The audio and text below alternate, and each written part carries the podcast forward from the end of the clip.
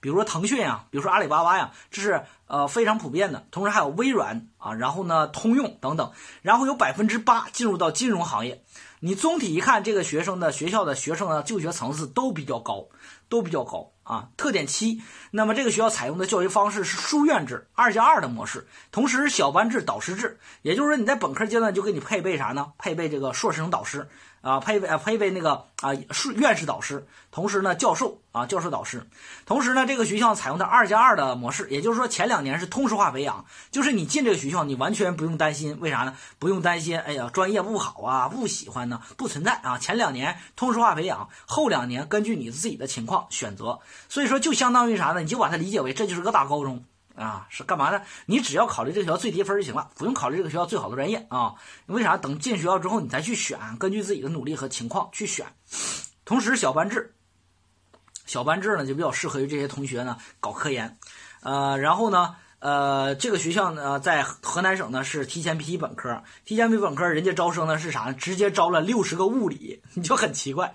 这个学校呢有很多的专业哈。二十四个本科专业，二十七个本科专业，但是这个学校呢，还是在河南省只招六十个学物理，物理学六十个，不招文科生。那么六十个物理学，实际上就是啥呢？哎，就是你大一大二到到了南科大学两年的通识化教育。啊，然后呢，呃，语言用全英啊，突破语言关嘛，因为他们采用的教材大部分都是英文的。同时呢，呃，你的物理学、你的工程力学等等这些都要在大一、大二开始学，然后到大三的时候你再自己去选啊，选学什么是吧？然后呢，这个学校的这样规模，学校目前来讲呢，打算在二零二零年呢打造成一个本科五千人和研究生五千人的办学规模。它目前来讲呢，研究生。呃，没有达到，但是他的本科生基本已经达到了将近五千人啊。然后我们看一下这个学校呢，现在目前的整体实力啊。该学校呢，在呃二零一一年建校啊。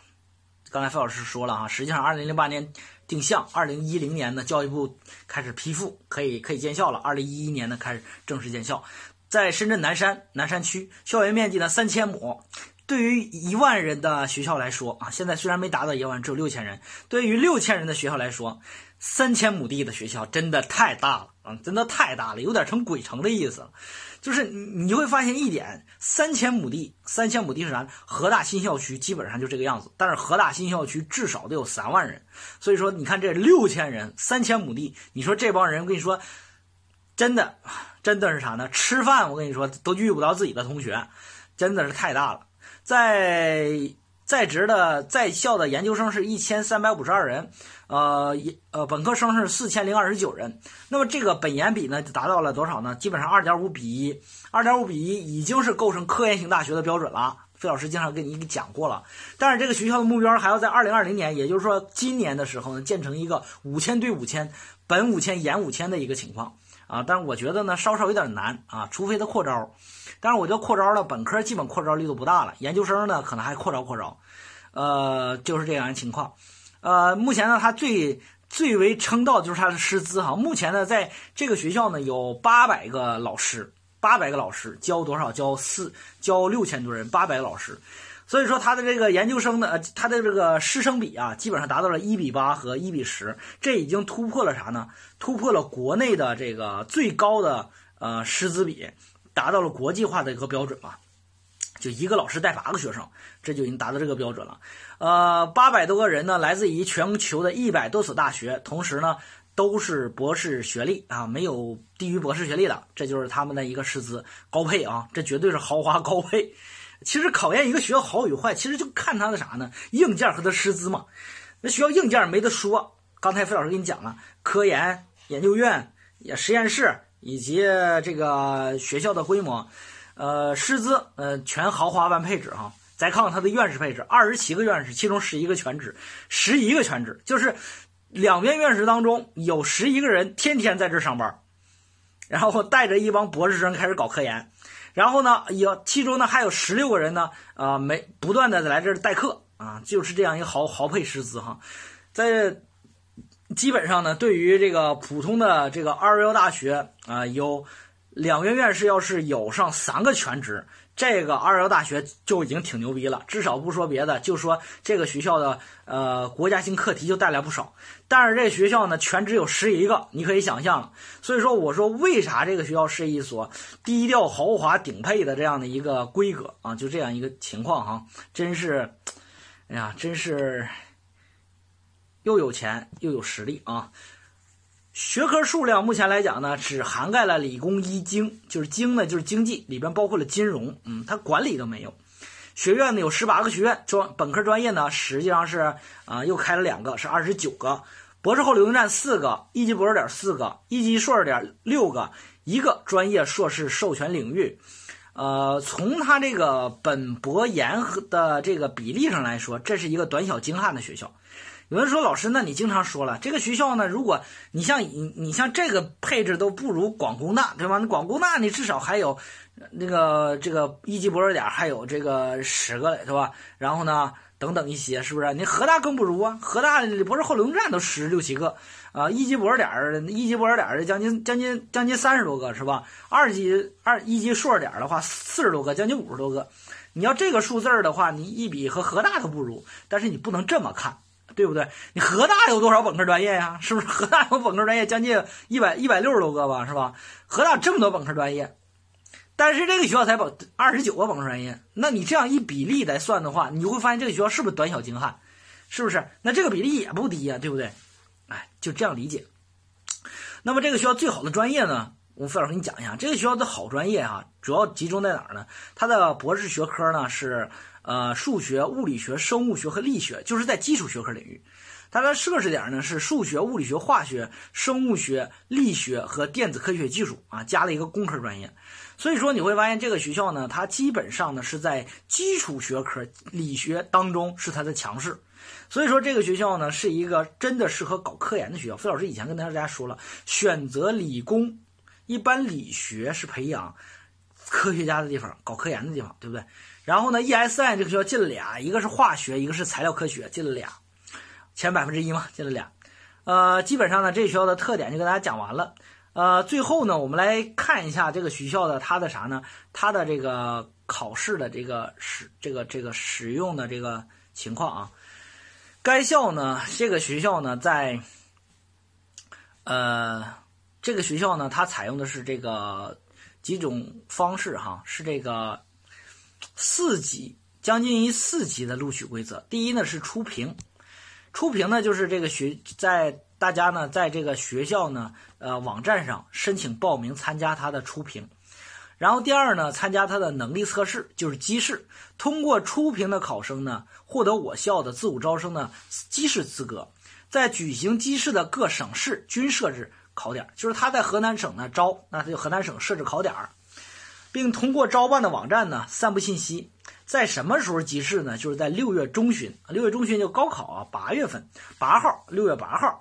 考完试之后呢，基本上呢就等待他的机试，然后机试结束之后呢，这个学校呢将向外公布呢面试资格，又来一层面试，并于二零一九年的六月中旬在各省市继续举行面试，基本上头一天机试，第二天就举办面试，同时呢，在去年的时候新加入了体育项目测试。然后呢，最后根据学生参加的这个啥呢？呃，就是这个，比如说你是奥林匹克竞赛啊，然后呢，你如果获得奥林匹克竞赛的国家级二等奖，那么他就给你算顶格，顶格加三十，是不是？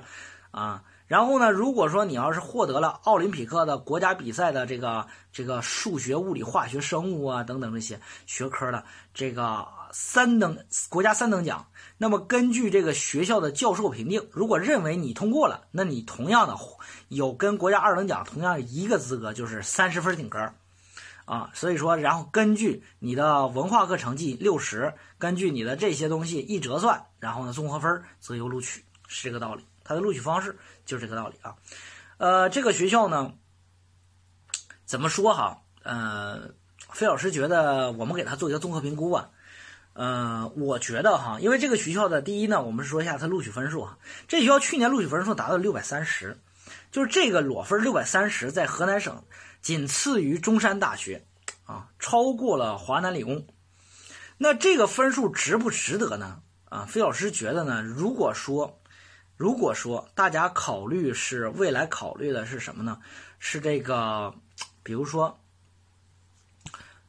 我要是想和中山和厦华南理工相比较来说的话，那么你这个分儿就有就比较值得了。因为啥呢？你六百三十分虽然能进中山，但是你肯定学不到中山最好的专业。然后呢，进了华南理工，你就多了一分，也学不到最好的专业。那这样的话，你学他这个俩学校的最差专业，那你倒不如去这个这个啥呢？南方科技大学。但是，但是啥呢？但是这个学校呢，就是说在六百三十分以下，这些学校就值得我们去考虑了。比如说，它有一个中央财经大学在下边，就是同学，如果你要说到你想学金融，那么你选。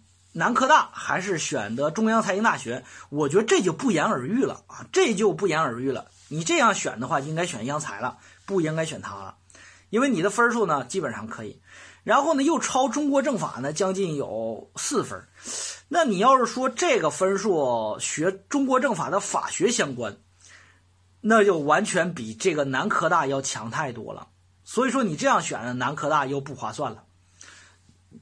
然后呢？如果说同学，你要是说这个时候想学的是这个南南理工的这个兵器，或者是西安电子科技大学的计算机，我觉得呢都比这个南科大要更有前途一些，对不对？同时呢，你要学传媒，中国传媒大学还在下边，所以你这个六百三你在选的时候啊就不太合适了。或者是说你学西北工业大学的两三行一核。那么它在全国都是排名靠前的。那么你跟南科大一比呢？我觉得呢，西北工业大学的这个好专业要比南科大更划算。但是呢，你要是说还是那句话，如果看你怎么选啊。费老师刚才跟你说了，你你要你要听话，会听音儿，要这样考虑。然后呢，这个学校呢。整体上来说，这两年的升学状况来说的话，整体升学率呢达到了百本科升学率达到了百分之五十二点七，那么这个升学率就已经超过了啥呢？超过了位于第二十位的，啊，这个同济，你同济的升学率才百啊低于同济哈，同济是仅次于同济百分之五十七点二，第二十一位的天津大学百分之五十六点七，第二十二位的东北大学是百分之五十三，二十三位的中山大学呢是百分之五一点六五十一点六。那这个南科大的整体的这个升学率，就是读研的升学率就已经很高了。所以说目前来讲呢，它要从这点来说，它是985的中上游，哎，我觉得合适啊，合适。那么这个学校呢，目前来讲呢，它这个出国的留学率，目前来讲呢，还真的还挺高的。整体的话，到国外都是读博去了，所以说我觉得也是值得去选。那么这个学校的科研呢，目前来讲，SCI 的论文在一八年规模呢已经杀到了百强，论文的增速呢列了全国第二，就是它这个 SCI S S C I 的这个引用引用量达到了全国第二，论文质量呢居这个前列，一区论文的比率呢达到百分之三十三，超过了港科大和清北，居大陆和港港澳高校第一。一八年呢，深圳市高校共发表了 Nature 呃 Science 啊 Cell 呃 Cell 呃论文的七篇，其中四篇来自于南科大。一九年至今已发表了 Nature 两篇。对于只有不到十年校史的六百多个老师的一千三百多个研究生的话，那这已经非常非常牛了。所以说，为什么说这个学校的科研实力非常的好？该校呢保研率真的很高，保研率达到了百分之十五点八。就是南科大的保研率已经秒杀一部分985了，啊，为啥呢？你像华东师范大学十十七点多嘛，对吧？那十五点八是吧？这这还是双非院校啊，仅仅次于一个985了，是不是？已经超过很多221了。那那个郑州大学百分之十二，它的南南科大百分之十五点八，是不是？所以说这个学校呢，我觉得六百三看你怎么选。费老师刚才跟你讲了啊。看你怎么选，看你的目的是什么。所以说，呃，听话要听音儿啊，别较真儿啊。南科大呢，今天费老师给你大家就介绍到这里啊。如果大家呢对这个南科大还有什么想了解的，那么随后呢，大家在评论区给我进行留言，好吧？谢谢大家。